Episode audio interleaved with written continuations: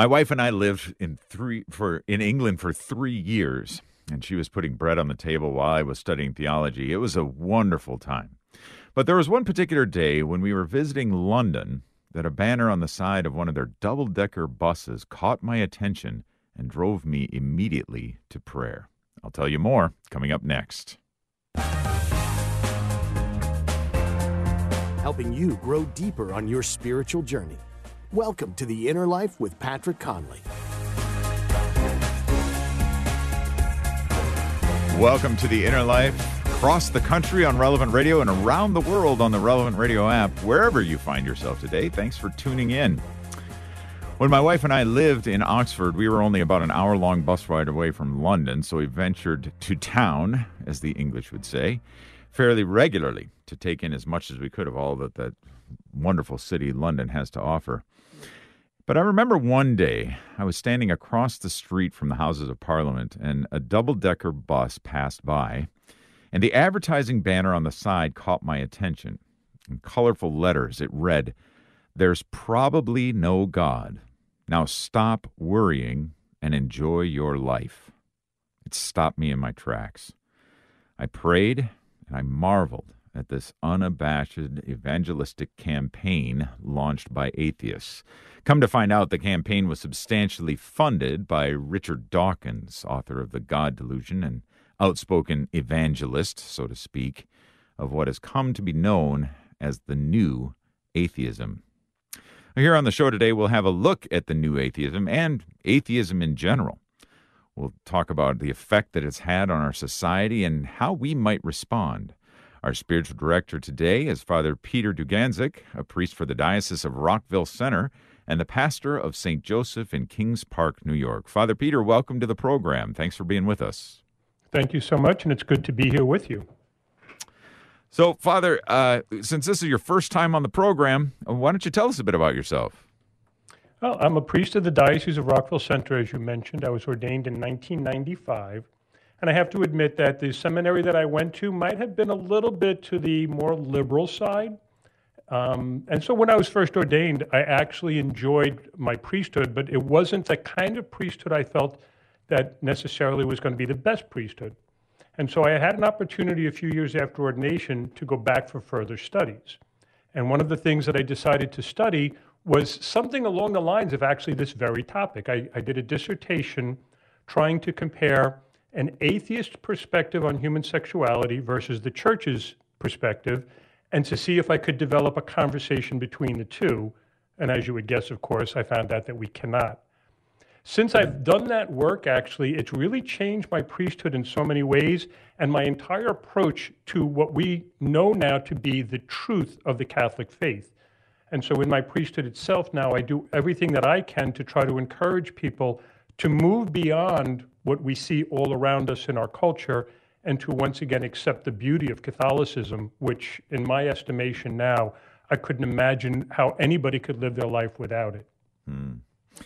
And that's a, a fundamentally important position to have, uh, and I think a lot of our listeners do have that position of uh, how how do we live without it, right? How do how do we live without our Catholic faith? And yet, so oftentimes people do, um, whether or not it's a considered position or not, I guess that's something we're going to get into, but there are influences away from it that are very active in our society as well. Specifically, I'm thinking atheistic influences. So uh, maybe just start there, Father. How would you describe atheism? What is atheism? You know, there's so many different people that throw the word around, and I sometimes scratch my head when I listen to them because – I always took atheism as something far more strict than most people. Most people just hear the word atheism and think, oh, someone who doesn't believe in God. Yeah. Atheism as a discipline in and of itself is someone who did study a lot of the theism and has rejected it or has looked into the possibilities and rejected them. And this is not something that they just arrived at trivially. I think when you talk about the new atheists, you talk about these these very serious personalities. I mean, you know, some of them are very well known. The Richard Dawkins, as you mentioned, or a few of the others. They're they're people who actually have put a lot of mental energy into their atheism and have come to the conclusion that God doesn't exist. Most of the people I think that we encounter in our day to day lives, whether they be coworkers, whether they be neighbors, are people who just are more apathetic. I wouldn't call them necessarily atheists. They just don't care. The God thing is just unimportant to them. Okay. Yeah. Yeah, and that's but still that's probably a that's probably a fruit of some of the uh, as I used the term very loosely, of course, the evangelistic uh, impetus of the new atheists and specifically, you know, trying to propagate a rejection of a belief in the supernatural as being contrary to reason, that sort of thing right? I mean, even the people who do you think that that's a, a, resultant factor of that? People who kind of live their lives not having consciously rejected theism, so to speak, um, or is it is it just something that is maybe more humanly instinctive? I, I think you're you, you're moving in the right direction. What what I found is that these atheist evangelists, they're everywhere, and when it comes to like having their tentacles in society they basically run the media now, they run our schools. So their positions are being presented in a harmless kind of a way. They're just being like, this is, this is who we are, this is what we think, science is so important. And the, the, the faith question is never even entered into in a lot of these conversations. They just kind of say, just stop paying attention. I think that influence has been the influence on so many people in our culture. And even a lot of Catholics, too, who approach life with this more relativistic approach of, well, what's the big deal? Don't worry about it. Live your life, enjoy, get your gusto today.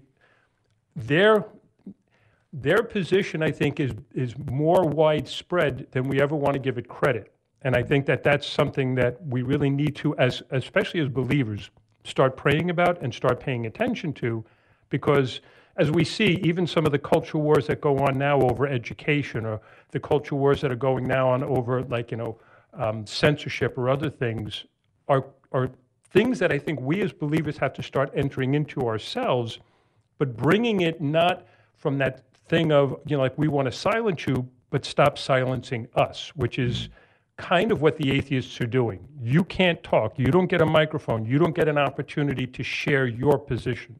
Hmm. Hmm. Yeah, very good point. From our spiritual director, Father Peter Dugandzic, from the pastor, he's the pastor of St. Joseph in Kings Park, New York. Do you have you experienced the influences of atheism in your life? Have there been ways in which you see yourself or others around you who are responding with maybe a a lackadaisical faith, if any. Maybe you've uh, you've come to a point of actually rejecting theism at some point in your life, rejecting the Catholic faith. Um, what drew you back? And how do you see atheism working itself out in the society around where you are?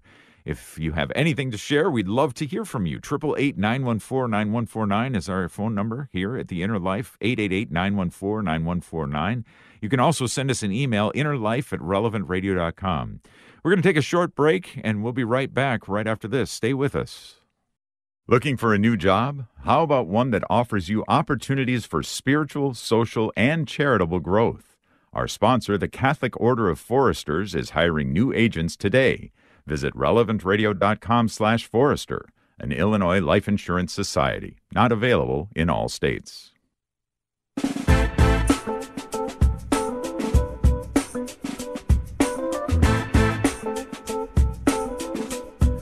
Welcome back to The Inner Life here on Relevant Radio, relevantradio.com, and the Relevant Radio app. My name is Patrick Conley. We're speaking with our spiritual director today, Father Peter Dugandzic, a pastor of St. Joseph in Kings Park, New York, part of the Diocese of Rockville Centre. And we're talking about atheism. Do you have people in your life who are atheist? What are your conversations like? Give us a call. Tell us. 888 914 9149. Perhaps you yourself are an atheist. What are your principal arguments against the faith, against Catholicism? What are your conversations like with Catholics? We'd like to hear from you too. 888 914 9149. And uh, you can also send us an email, innerlife at relevantradio.com. All right, Father. We, well, we actually have Bonnie who's called in early in the show here. Bonnie, welcome to the Inner Life. Thanks for calling in. Oh, thank you. I'll make this quick. Um, why an atheist who does not believe in God does not believe in anything? Because you can't believe in something that is nothing, right? There's nothing there for an atheist, doesn't believe in God. Yet, they try. Yet they're they must be afraid. Otherwise, why would they want to discuss something that doesn't exist to them with them? Do you know what I mean? Am I am I explaining myself correctly?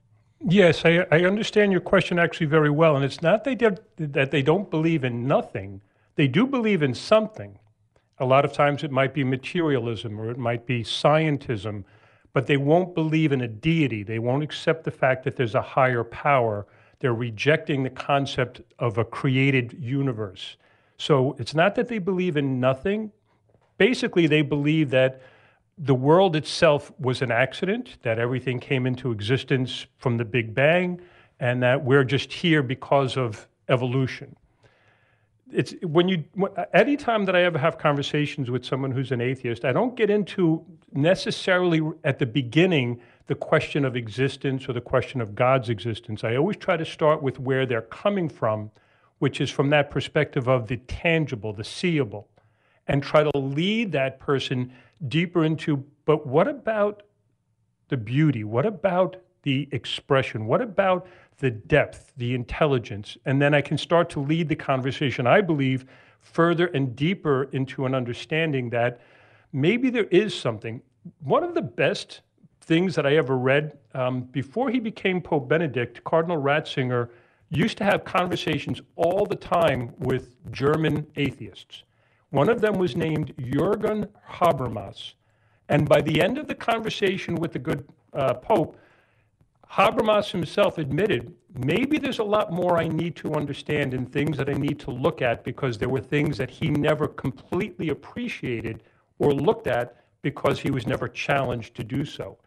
I think a lot of times because and again, it can happen to us as believers as well. We sometimes get into our own little niche with people who think the way we think and do what we do, that we sometimes become very closed. And I think the atheists, a lot of times, because they're only talking amongst themselves, never hear arguments that would push them past some of their limitations. And I think that's an important part of the whole process we need to go through.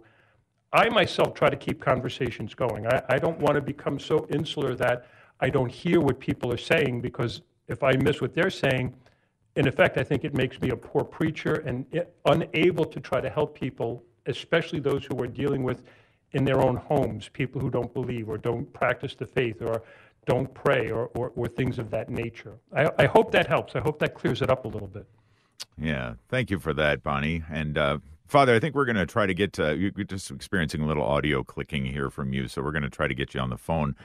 Um, but Bonnie, thank you for the phone call and thank you for the uh, the point. And it's a it's a good question. And I think one of the things that sometimes we run into as Catholics is we tend to be dismissive of the atheistic arguments. Now, some arguments against the existence of God obviously are more more. Uh, I guess less potent or uh, less uh, less reasonable. Um, haven't, as Father was saying earlier in the program, haven't necessarily studied theism uh, kind of hard and true and then rejected them, but are more passive, I guess you could say. Where are there there are some good arguments, um, certainly that people have ar- entered into, like Father was just saying, uh, Cardinal Ratzinger entering into that. And as we continue to talk about atheism specifically on the show today, and as we're trying to unpack its influence on our society and specifically in our lives of faith, I think that there's uh, lots that that could be done. It could be unpacked, of course, to um, to help us better understand um, where do these influences come from, and how do they how do they manifest themselves? How do they influence us in the way that we think? Maybe in ways that we don't even recognize. Um, certainly, uh, the belief in God, uh, Christian belief, have vastly influenced the history of our own country and the history of our people, but Yet at the same time, there are seemingly a large, uh, there's growing influence actually of those who would say, yeah, religion is not for me. I think it's often been said, rightly so, that, I mean, statistics bear out that the largest or the fastest growing religious group in America today are the religious nuns, N O N E S, who have no specific affiliation with any type of religious practice. And so That's what we're doing. If you're just joining us here on the Inner Life, uh, we are trying to get our spiritual director, Father Peter Dugandzic, back on the phone um, as uh, we're just having some audio problems with him. But today we're talking about atheisms, particularly the, the new atheism, if you're familiar with that um, term, actually, you know, kind of uh, just given to, coined that, towards uh, some of the influences of recent scientists um, who have said, uh, well, scientists like Richard Dawkins, Christopher Hitchens, um, who have uh, kind of pushed forward for rejection, an active rejection of, of Catholic faith, even ridicule of Christian Christian belief and that sort of thing, um, because it is, in their mindset, contrary to reason and contrary to uh, good human thought. Okay, I think we have our spiritual director, Father Peter, back. Father Peter, you with us? I'm here. Okay, very good. Sorry about that, but you're sounding very clear right now, so um, that's uh, that's a good thing. Well, we just you know, had those, a phone. There, there, were those there were those bugs that live in the technology out there that always try to get in the way. that's right. That's right. Absolutely right. Well, we'll uh, we'll soldier on, uh, hopefully surrounded by the graces of God as we continue on in the inner life today. Amen. Again, if you uh, if atheism has had an influence in your life, perhaps you're a convert from atheism. Uh, man, we'd love to hear from you today as we're speaking about atheism and the new atheism and the influences. How did atheism influence your life, and what brought you into the faith? What uh, what prompted your conversion? We'd love to hear from you. Our phone number here in the Inner Life is 888-914-9149. Again, 888-914-9149. Our email address is innerlife at relevantradio.com. Well, uh, Father, one of the documents of the Second Vatican Council, Gaudium et Spes, says that atheism must be accounted among the most serious problems of this age and is deserving of closer examination. So, why is it such a problem in our age? You know, I find it interesting because Gaudium et Spes is coming up on 60 years old, and that Yeah. was a, a long, long time ago that they even saw it coming then. I think the concern of the Council Fathers was they saw the front end of this wave that we're living through right now, this tsunami of atheism that's everywhere around us today. I, I think they were picking up on it then. They understood how pernicious it could be Hmm. um, because there were a lot of people at that time already starting to press. I mean, and, and again, we have to go back into historical context. The Cold War was still going. Atheism in Russia was spreading. Um, the the this, the problems of communism were spreading around the world. So I think even then they could see that we need to start paying attention to the fact that people are turning away from God or rejecting God as part of anything that could be spoken about in public or be part of the whole conversation that we need to have with others. Hmm. Yeah. Well, and it's it's pretty remarkable that they were picking up on that uh, 60 years ago, and certainly they were right in terms of the influence there. As I was just noting as we were getting you back on the phone, that uh, that there are, I mean, the religious nuns are the fastest growing religious group in society. Statistics would tell us anyway, and that uh, N O N E S, not not the nuns. But even though we Correct. don't have a lot of nuns nowadays, it's the other nuns that we're talking Yeah, about. Yes, nuns. Yes, good clarification. N O N E S. Those who are not affiliated with any particular religious faith or practice. Um, yeah. And that's the group that I speak about earlier. That's just kind of more of an apathetic. They're just, you know, like they just don't care. Uh, They're just people who say, "It's nothing is important to me. I'm just going to live my life. You live your life. We'll agree to disagree." One of the things that I think too, Father, is that uh, there's a there's a tremendous influence of the idea of autonomy, and and we've talked about this on the program before, but specifically around the uh, word freedom. That um, our understanding of freedom is oftentimes that I I should be able to do whatever I want. Um, in my own life, perhaps it's sometimes clarified or there's caveats there, you know, without hurting somebody else. But um, Gaudium et Spes also noted that atheism um, including modern atheism, suggests that unbelief in God gives man freedom to be an end unto himself, the sole artisan and creator of his own history. Is that? I mean, would that? Would you say that that's still pervasive in our society today? Absolutely. I think that trajectory was outlined by Servais Pinckaers in a book called The Source of Christian Ethics. And he even goes takes it all the way back to people like Descartes and Bacon and all of these great philosophers um, of this division between what we consider true freedom and what man now is taking on himself as what he thinks freedom is. Freedom is not the ability to do whatever I want at any time I want in any way I want. That's just license. That's just you know it's just off the off the board off the charts crazy. When you think about that kind of mentality, if everybody were just following their passions and doing whatever they wanted all the time, we would live in total chaos. We would live in mayhem. It, you know, there would just be no way that people could feel safe or be able to live their lives without crossing into other people's worlds and being hurt or being, uh, you know, stepped on or, or um, in any way, uh, shape, manner, or form, being able to to have any sensible existence. Freedom was given to us as a gift. I'm going to say from God. I know the atheists don't want to hear that, but it's a gift that was given to us that we can pursue excellence, that we can pursue goodness, true goodness, and that freedom has to be used in that way. So many people today want to use their freedom for license. And, you know, they, I mean, when anybody who raises a child knows your child wants to do whatever they want. They want to eat, you know, ice cream before dinner. They were, but what do we do? No, we learn what is a good diet. We learn how to live a good life. Well, living the good life means that I'm going to do what's good not only for me, but good for society, good for the church, good for the world. That is a much tougher freedom to live because sometimes that freedom might demand that I need to um, deny myself, that I need, need to put my wants aside, let other people have a moment so that, you know, like when we're talking to each other or we're dealing with each other, we're not stepping on each other or and one of the greatest people of the last century that really helped us to understand the problem of atheism today was St. John Paul II. Mm-hmm. Obviously, coming from a communist country, being persecuted himself by atheists, understood that that kind of license is unacceptable. And, it, and it's that kind of thinking that leads to the horrors and the tragedies and the terrible things that we saw happen last century.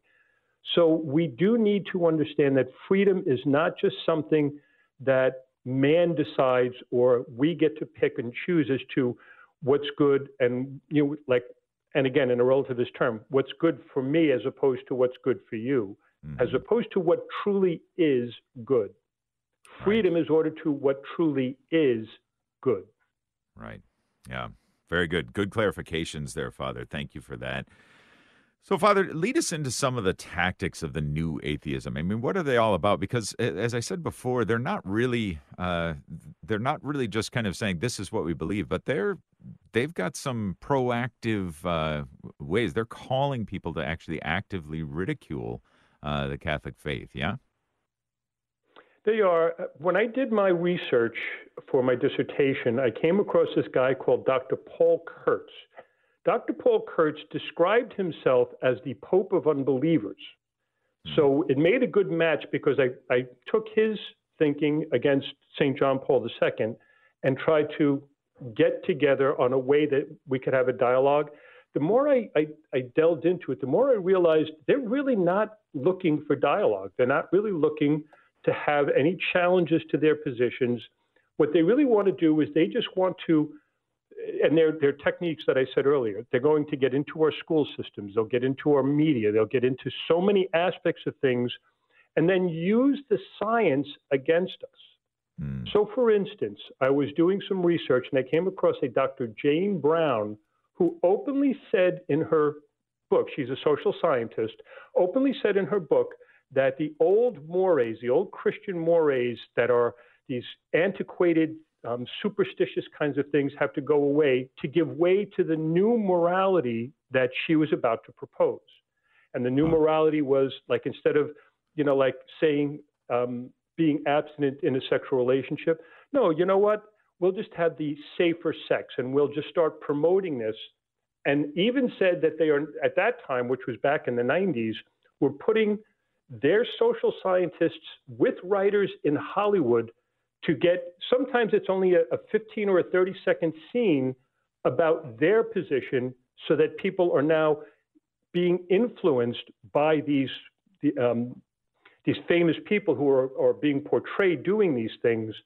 It, it really was very. It, when I read it, I found it just to be very, very um, pernicious, very almost mm. evil in some ways. Of of just saying we're going to just reprogram human minds to think a certain way and they use the sciences, the social sciences and other sciences, as ways of getting their thoughts, their ideas into the minds of people so that now, you know, like as a confessor, sometimes people will come in and, you know, it, it, like we joke about certain things that we might hear sometimes that somebody comes in and they're, they're struggling with something and they don't understand why it's a sin anymore. So, you know, why is it a sin uh, to use God's name in vain, or why is it a sin to, to not go to church?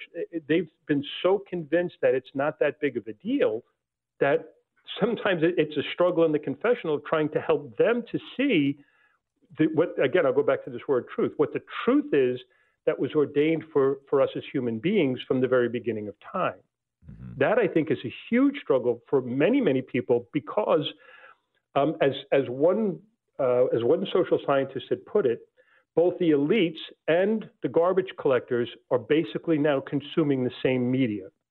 Hmm. And that I think is, is even more telling because in days gone by, at least the people who were of, say, of an upper class would consume a different kind of media. They might be going to a con, uh, to a um, uh, you know to to these these plays or other things, um, these uh, um, you know beautiful works of art as opposed to the person who wouldn't have had any access to any of that. And then they would have been the ones setting the tone. Yeah. Now, the ones setting the tone in our culture are these famous people, these sports stars, these movie stars, and these Hollywood writers who are developing an image of what they believe the human person should be today. Mm-hmm. Yeah, and it's a it's an important thing to bear in mind too. That's an interesting uh, interesting thought about uh, all classes and uh, all peoples uh, consuming the same media. So let's uh, take another phone call, Father. We've got Jack who's calling Hello. in from Salt Lake City. Jack, welcome to the Inner Life.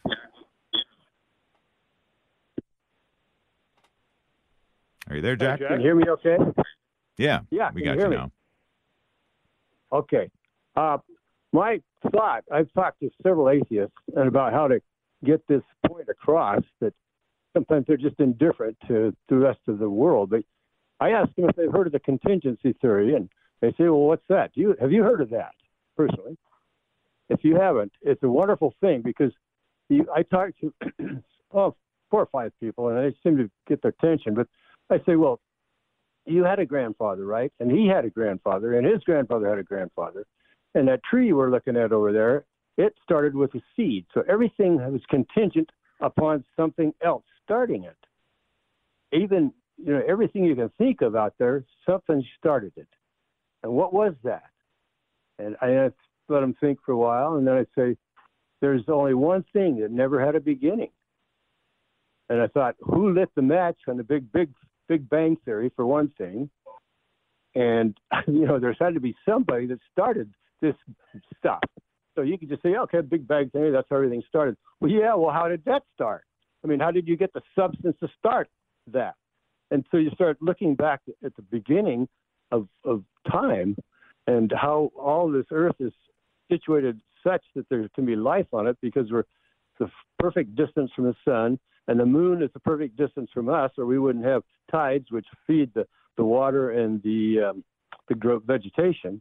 So there's all kinds of things that are perfect about where our earth is placed and how things are and our free will. Mm. Now, the free will is a problem when people say, well, why is there evil? And there is evil because God does not violate our free will. We have a right, like I told God one time, I said, I'm going to seek, I'm going to knock, and if I don't find, I'm going to bag it. But I'm going to seek and I'm going to knock.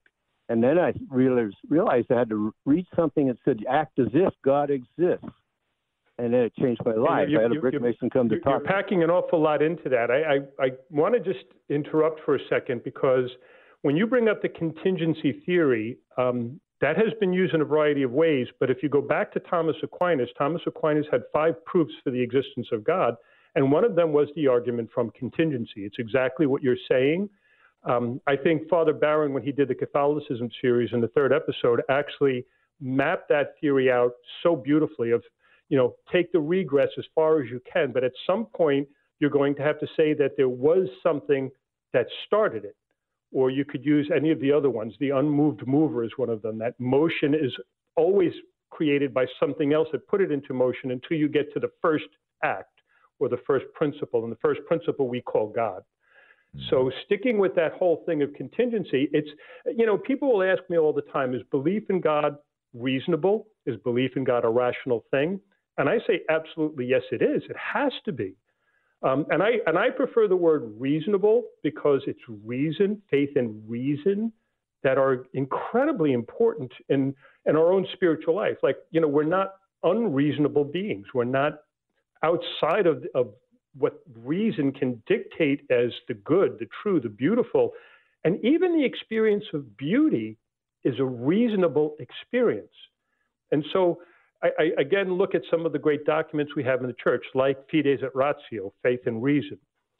Sticking with that, if we have the conversation and we're allowed to have the conversation with an atheist from a reasonable perspective, from a rational perspective, we can have these arguments like the one that you've mentioned here as a way of at least getting them to start thinking through the conversation, getting to the other end of, well, how did I get here? You know, faith comes first. It always comes first for a believer. We, we will never back off on faith.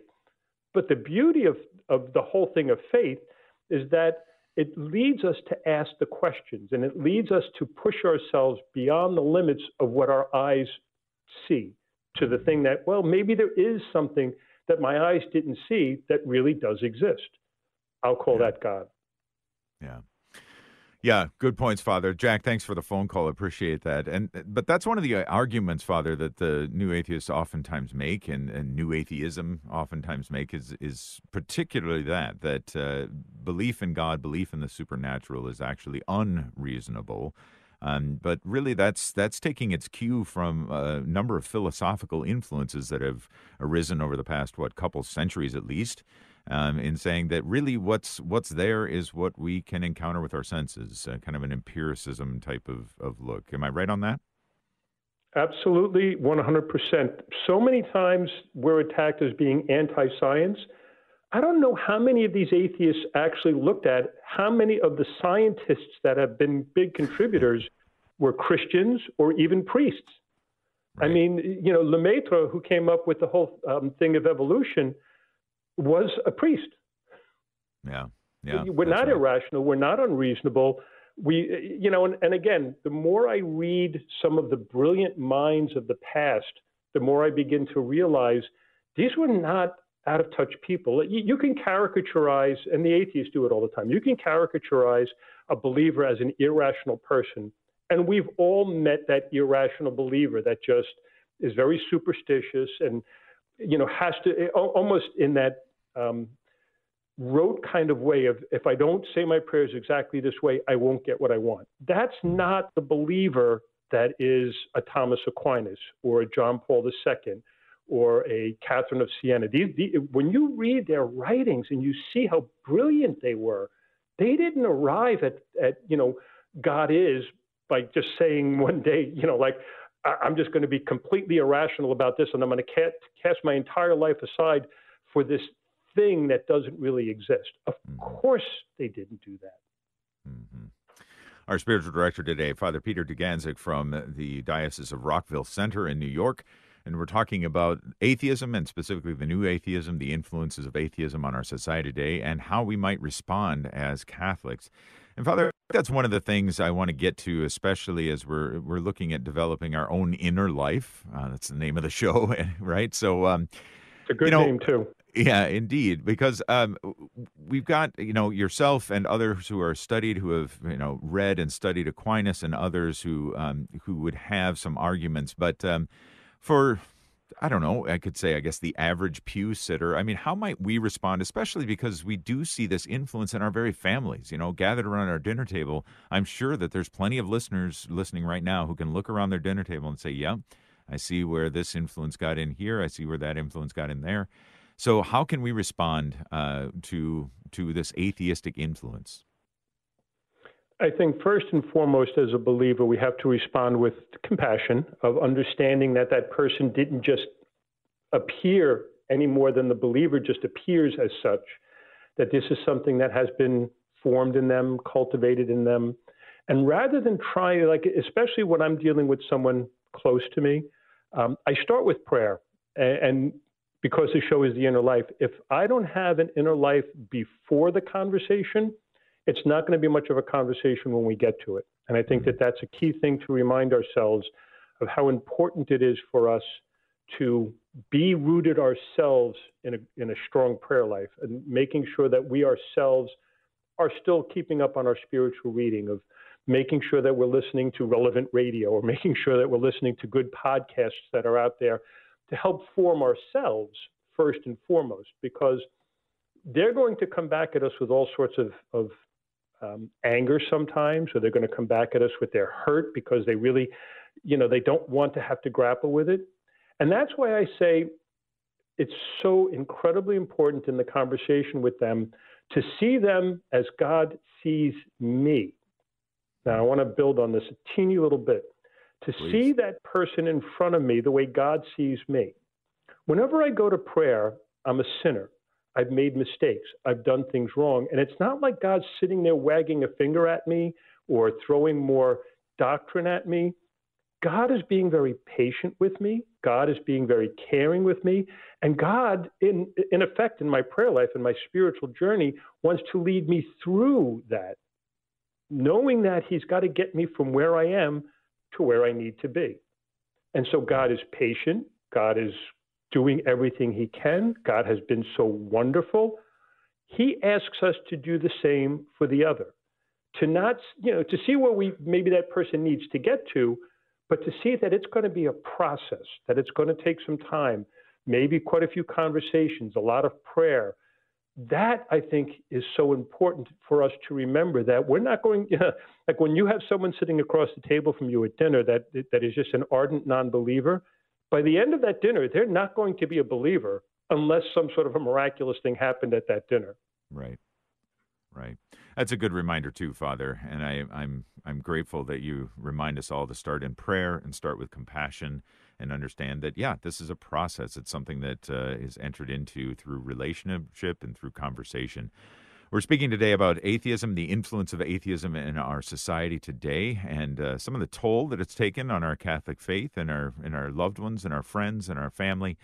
And uh, if you do, if you are uh, someone who has seen this in your own life or in the life of a loved one, and you've seen that influence of atheism, you've seen them walk away from the faith, um, you have heard them express beliefs or views contrary to the Catholic teaching, give us a call and let us know what's going on. Maybe you have a question that you'd like to ask our spiritual director, Father Peter Dugandzic. Our phone number is 888 914 9149. Again, 888 914 9149. Our email address is innerlife at relevantradio.com. We're going to take another short break, but we'll be back with more of the inner life right after this. If you are in the market for health insurance, our sponsor, the Catholic Order of Foresters, is here to help you and your family find the most cost-effective health plan. Learn more at relevantradio.com slash forester.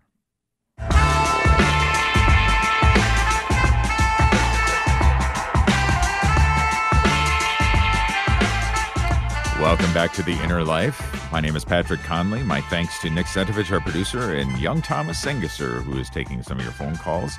We're speaking today with Father Peter Dugandzic, our spiritual director, pastor of St. Joseph in Kings Park, New York, specifically about the influence of atheism and particularly the new atheism on uh, in the minds and hearts of our society today and our young people as well. Father, we had an email come in from Vanessa who is uh, saying that her husband struggles with the vision of God, specifically, uh, some violent people cling to or use an excuse. He struggles with.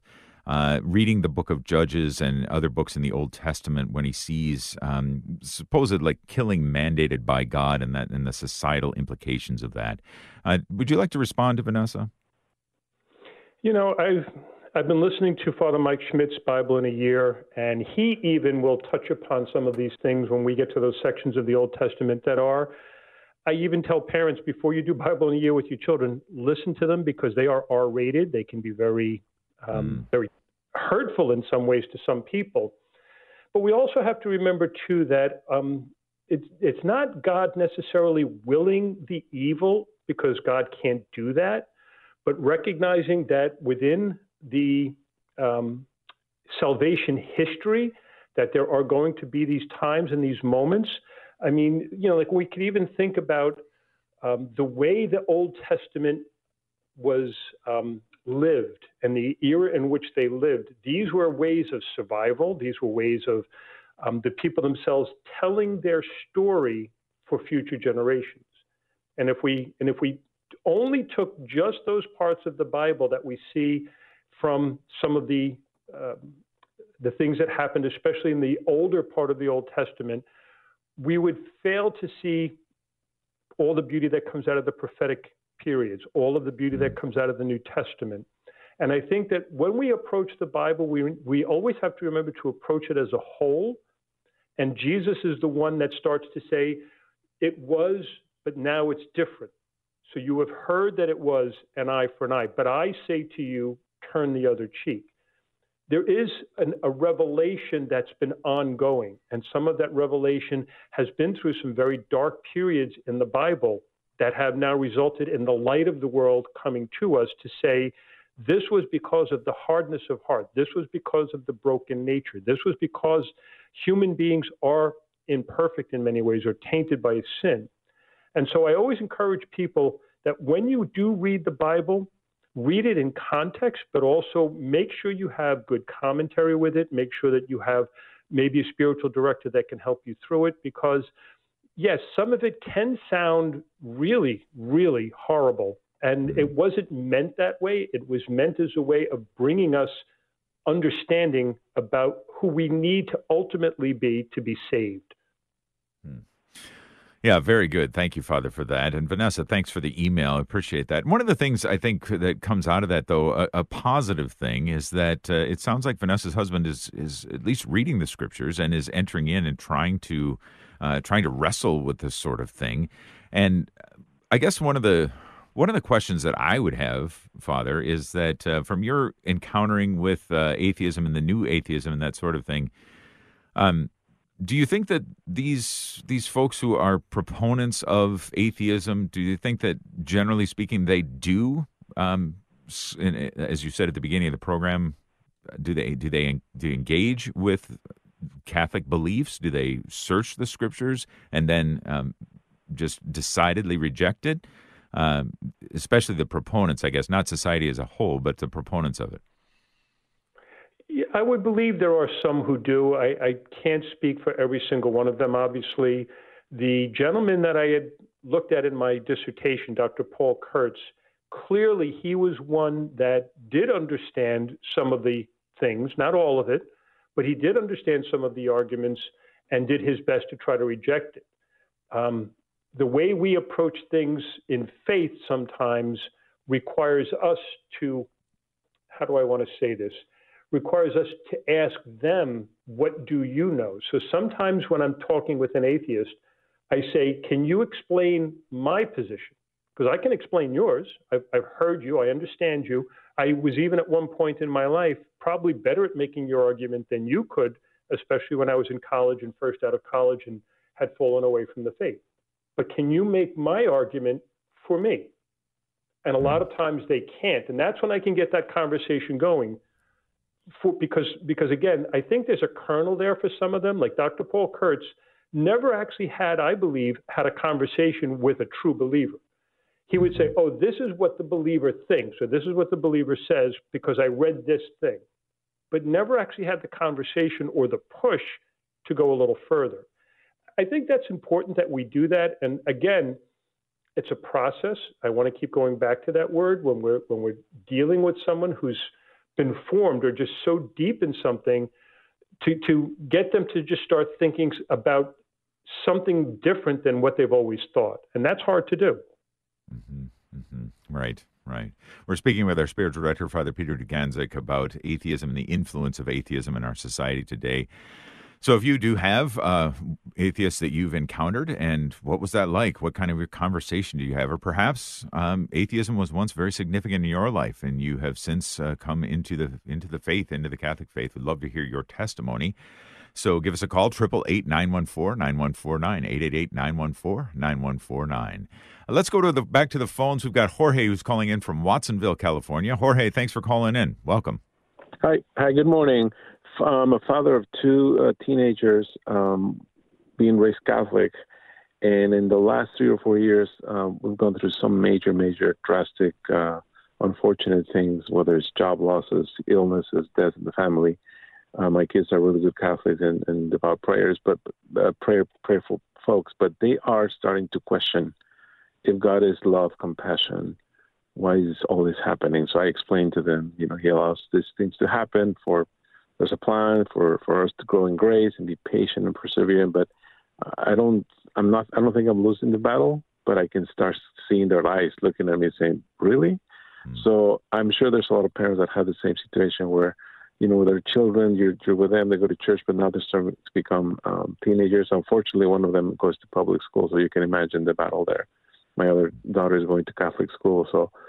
Um, any thought, any advice for parents uh, like in similar situation? How do we continue to let them know that yes, things will be difficult and we'll go through trials and tribulations, but there's a God that loves us and He's doing this for or for the better for all of us. So what I'm trying to find ideas on how to respond to that. One of the things that I say first off is thank you so much as a father for being involved in the lives of your children, especially their faith lives. It's again, it's a process, and as a parent, you know you're never going to stop parenting, and you're going to always have to walk the journey with them, and you're always going to have to be there for them. And a lot of times, we have to ourselves recognize love is not always easy. And when God loves us, it's not an easy thing to love God. When you think of your own relationship with a spouse, with a child, love sometimes requires a lot of sacrifice and a lot of difficult things that will come with that love. And so I remind people a lot of times that we're not talking about um, you know, faith being this antidote to all the problems in society. It, it, it, it is an antidote, but with, for it to work, we really all have to accept what faith really is about. I said this some time ago. We all know the whole problem of Marxism, and Marx was one of those people that said that religion was an opiate for the people. He was the one that kind of got us thinking that we run from reality to be anesthetized, to get away from all the, the problems and the trials and the tribulations. As I was working on my Easter series of, of messages that I'm going to be giving on Sundays, one of the things that I keep emphasizing is the whole problem that we have today of, you know, Catholics thinking that once you become a believer, life gets easy. And I remind people if, if we're true believers, our own Savior himself had to die a cruel death on the cross. Our, our, our, all the apostles were ending up being martyred or, or killed in some way. Um, I, I will talk about this weekend the whole question of Quo Vadis, when St. Peter was trying to get out of Rome and he sees the Lord and he says to the Lord, Lord, where are you going? Quo Vadis, where are you going, Lord? And he says, I'm going into Rome to be crucified again. And that's when St. Peter realized, I can't run from my destiny as a believer, I know it's hard, especially with your children. Um, it's hard to understand that, yes, God sometimes asks us to do some very difficult things, as well as, you know, when He does give us the graces, when He's there and helps us get through some trials or tribulations. But by the same token, we can also take those difficult moments, those hard moments, and let them become transformative for us so that we can truly experience the grace that God is communicating to us. I know it's hard as a parent, especially today when you say that your children are going to a public school or your children are out in the culture and they're they're uh, in effect being convinced by this atheistic culture that you know God is supposed to be this nice guy, this good guy that's always going to give you what you want and always make life easy and always take away all your problems. And I got to be honest, I've gone around the sun now 62 years and plus, and that's not the God that I've gotten to know, the God that I love so much. It's a God who actually loves me enough to help me get stronger and better and keener so that I can live a good and healthy and holy life. That's what you're trying to do as a father. You're just trying to help your children to be holy people, to be good people. Keep working at it and don't don't turn away. Don't give up. Don't be afraid to ask advice from your parish priest. Don't be afraid to ask advice from fellow parents. As we come together, we can do so much more than if we try to do it apart. So I'll keep you in my prayers, Jorge. I know that a lot of what you go through, I'm sure, can be a struggle, but don't let it overwhelm you to the point where you don't see the good that's coming out of all of this. Thank you, Jorge. Great question, great call. I'm sure it's on the hearts of many parents um, that are listening right now. So thank you. And let's pray for parents as they encounter that. Father, one of the things you said just here before we ask you for your blessing in a few seconds, but uh, one of the things you said tripped to memory that um, one of the great, uh, maybe perhaps the great responses in addressing someone who doesn't rejects belief in God is, well, tell me about the God you don't believe in. And uh, oftentimes descriptions may come in that are contrary to what we actually understand, who we actually understand God to be. Sorry to all of our that's wonderful a callers. question that everybody should ask too. I, I think that's a great question. Yeah, yeah, exactly. Maybe so there are clarifying points there. Well, sorry again to all of our wonderful callers. Um, great questions that have come up, but we unfortunately are out of time. So, Father, before we let you go, may we have your blessing, please? Absolutely. May Almighty God shed his blessings upon all of those who hear my voice right now, and I bless you, the Father, the Son, and the Holy Spirit. Amen. And Father Peter Dugandzic has been our spiritual director for the Inner Life today. Thank you for that, Father. Thank you for listening. We appreciate your listening, whether you're listening on Relevant Radio, relevantradio.com, or, of course, the Relevant Radio app.